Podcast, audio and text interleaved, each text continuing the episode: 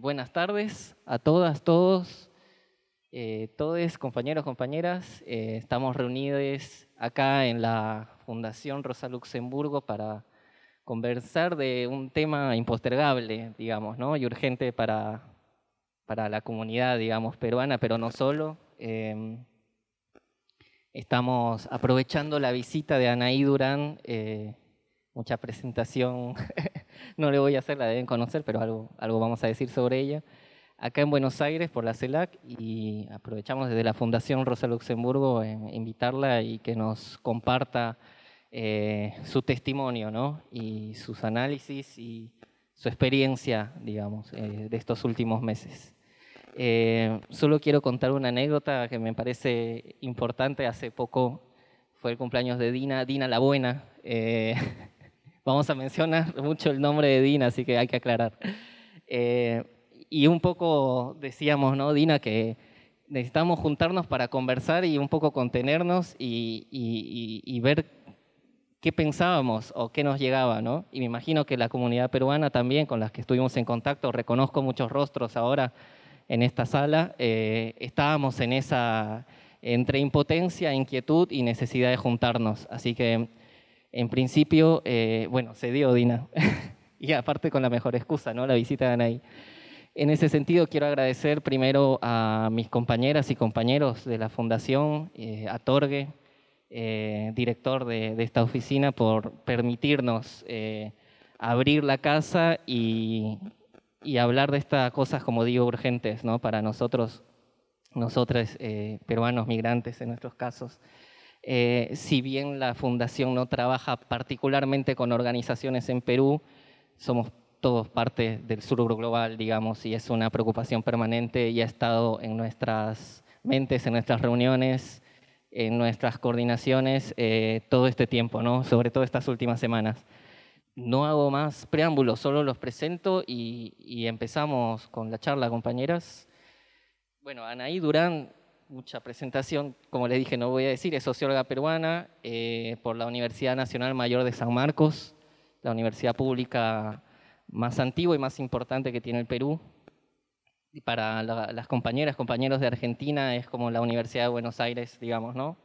Em, es docente también de, esa casa de estudio.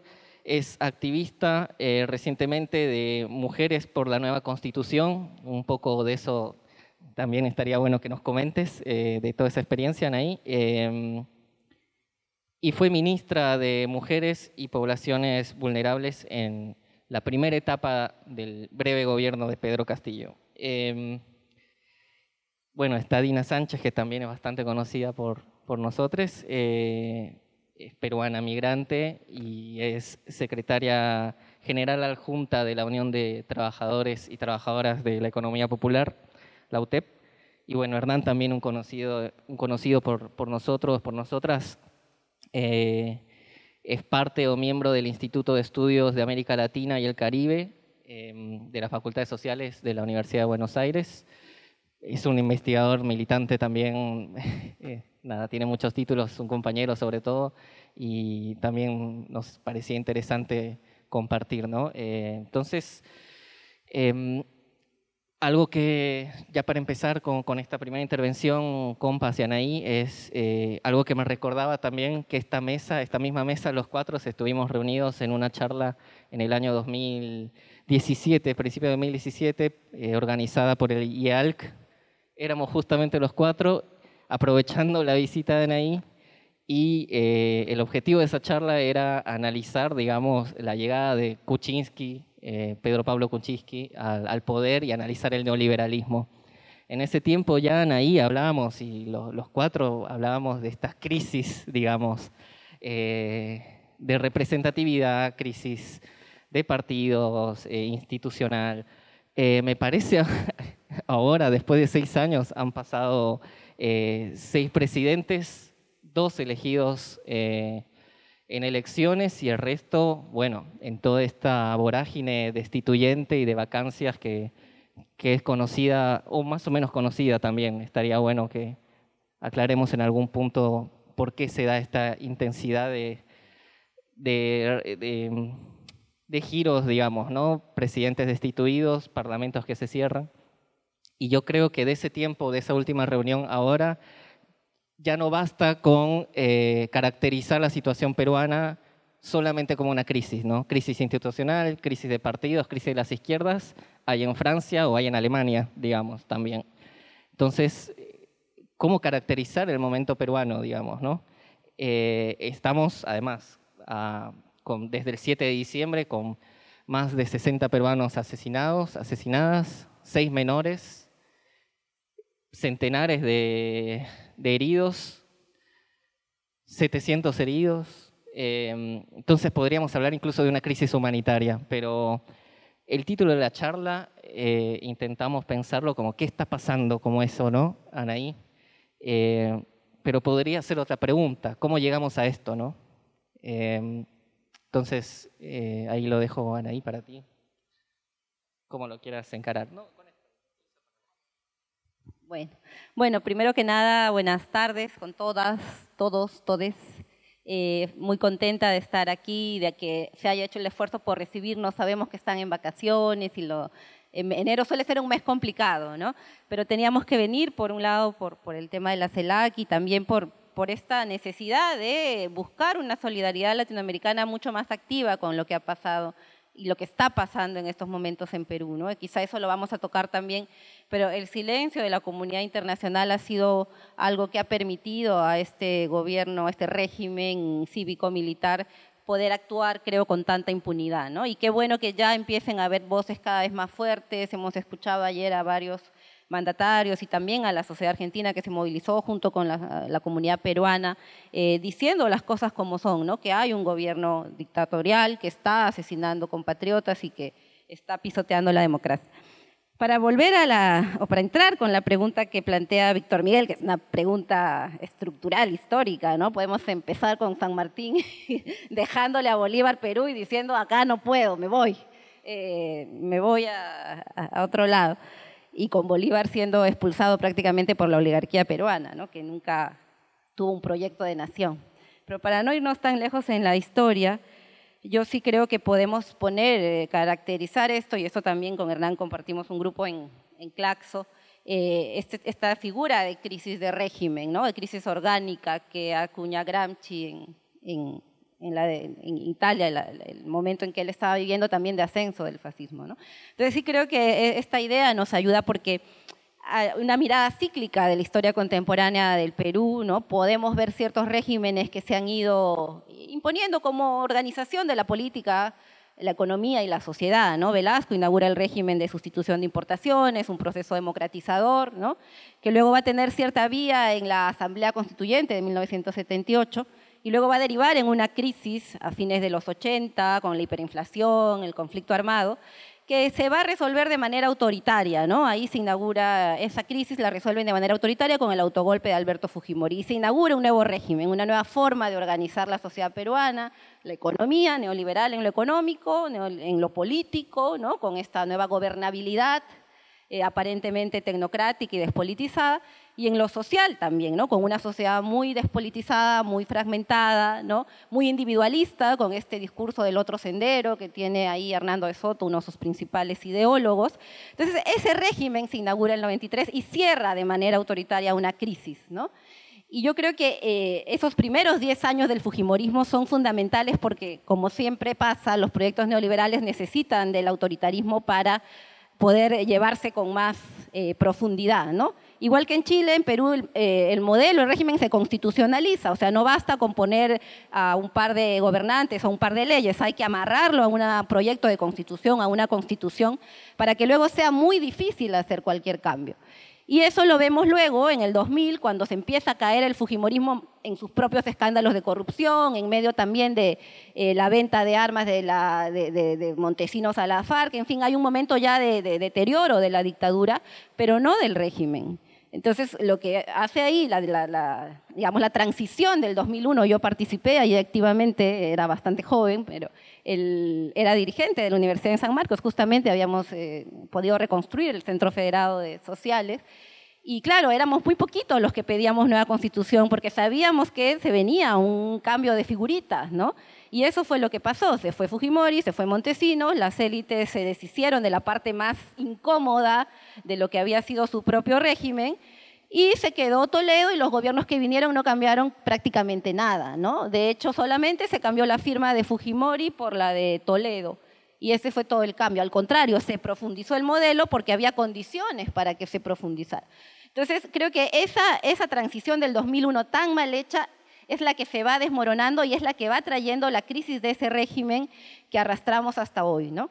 Y justamente el 2016 es un punto culminante porque eh, el Fujimorismo logra una mayoría parlamentaria que le permite ir cambiando las reglas de juego e ir virando cada vez más a un régimen parlamentarista. Por eso de seis presidentes elegidos los últimos seis años, solo dos han sido por voto popular y el resto por artimañas, por arreglos, por componendas, por figuras tan aberrantes como la vacancia por incapacidad moral. Entonces creo que ese régimen que se está desmoronando ya eh, y que podía haberse desmoronado quizás hacia la derecha con algún arreglo de las élites y abrir un nuevo juego, tiene una contraparte muy importante en un sector de la población, la más excluida, la más eh, afectada por el modelo, la que además sistemáticamente votaba por una opción de cambio. ¿no? Lo hizo el 2006 con Ollanta, lo volvió a hacer el 2011 con Ollanta, que los traicionó desde el primer día, lo hizo el 2016 también con el Frente Amplio, que sacó un veintitantos por ciento, y lo hizo sobre todo el 2021 con Pedro Castillo.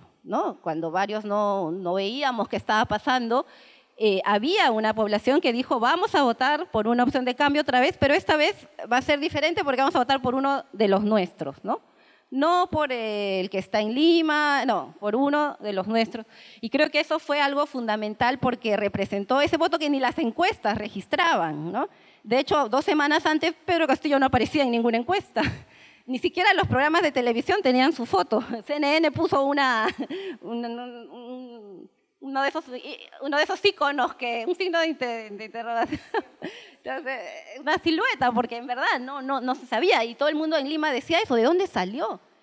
Cuando el tipo había estado en Lima en 2017 con casi 200.000 maestros, pidiendo reivindicaciones salariales. Entonces, para que vayan viendo la desconexión en ese régimen entre Lima y, las regiones. Entonces, claro, ya su triunfo venía, y, para ir acortando, porque también hay que seguir el diálogo, este régimen que decía se está descomponiendo tiene un giro fuerte con el triunfo de Castillo y con la decisión de las élites y yo creo lo que se proponen desde el primer día de destituirlo. ¿no? Ese gobierno no puede culminar y menos exitosamente. Y lo vimos, y lo puedo decir yo, los siete meses que fui ministra, un boicot permanente desde el Parlamento para no dejar pasar ninguna ley y para hacer que toda medida pase por el Congreso. O sea, eso también es una perversión de la democracia eh, que, que termina siendo una camisa de fuerza. O sea, ¿de qué democracia hablamos? Y creo que esta decisión deliberada de boicot permanente tiene pues ahí una coalición de poderes que termina eh, tratando de dirimir esta crisis de régimen de forma autoritaria otra vez, ¿no? forzando la, la salida de Castillo, metiendo nuevamente las fuerzas policiales y militares, asesinando, disparando a la gente, estos seis menores de edad de 15, 17 años escolares. Yo digo, si eso hubiera pasado en cualquier otro país, no sé si la comunidad internacional estaría tan silenciosa, ¿no? Entonces, sí creo que eh, eh, hay ahorita una disputa abierta por cerrar la crisis de régimen de una manera autoritaria, dándole un nuevo aire al modelo. Ellos estaban seguros que iba a hacer eso y cuando Dina asume y, sale todo el estallido que estamos viviendo en Perú, nuevamente su pregunta es esa, ¿de dónde salió toda esta gente? ¿no? ¿Por qué protestan? Y eso, la misma Dina, Dina, la mala, Dina Boluarte dice eso, ¿no? ¿De dónde salió toda esta gente? O sea, nos explican que esta gente, como dicen ellos, esta gente que votó por Castillo, que apostó democráticamente, que fue a votar y dijo que cambia este país, está en las calles justamente porque siente que ha sido una burla, ¿no? O sea, los ningunean, los excluyen eh, y le sacan al presidente que pusieron y les meten el ejército y están en las calles. Y creo que lo bueno también, digamos, lo positivo dentro de todo este estallido y todo lo, terrible que ha sido, es que también en la disputa está esta posibilidad de una salida más democratizadora que pasa por el tema constituyente. ¿no? Porque una de las promesas de campaña de Pedro Castillo y también de otros grupos de izquierda fue la nueva constitución, porque ya venimos arrastrando este... Eh, documento que se impuso en el 93 y que no tuvo participación popular, ¿no? Fue una, una, cosa mañada por el Fujimorismo. Entonces, y el Congreso que hizo cuando Pedro Castillo en mayo propuso un proyecto de ley para que haya un referéndum y se consulte, lo archivó. Y no contento con eso, quitó el derecho a referéndum, porque también la gente podía juntar firmas y convocar un referéndum. Entonces, yo no sé en qué otro país la gente ya no tiene derecho al referéndum. Entonces, algo tan simple como consultar sí o no. Entonces, el Congreso y todo esto está pugnando por una salida autoritaria, por cerrar esta crisis del régimen y darle un nuevo aire al modelo. Y la población que ha salido masivamente a las calles, que sigue en las calles en estos momentos, porque no se cierre esta crisis de esa forma y por abrir un nuevo momento en la en la sociedad, en la historia peruana. Yo creo que eso podemos comentar después, lo que está significando en términos de politización. ¿no? Acordémonos que una sociedad muy despolitizada, las movilizaciones eran contra la minería en Conga, pero no tenían repercusión en otra región, eran muy fragmentadas.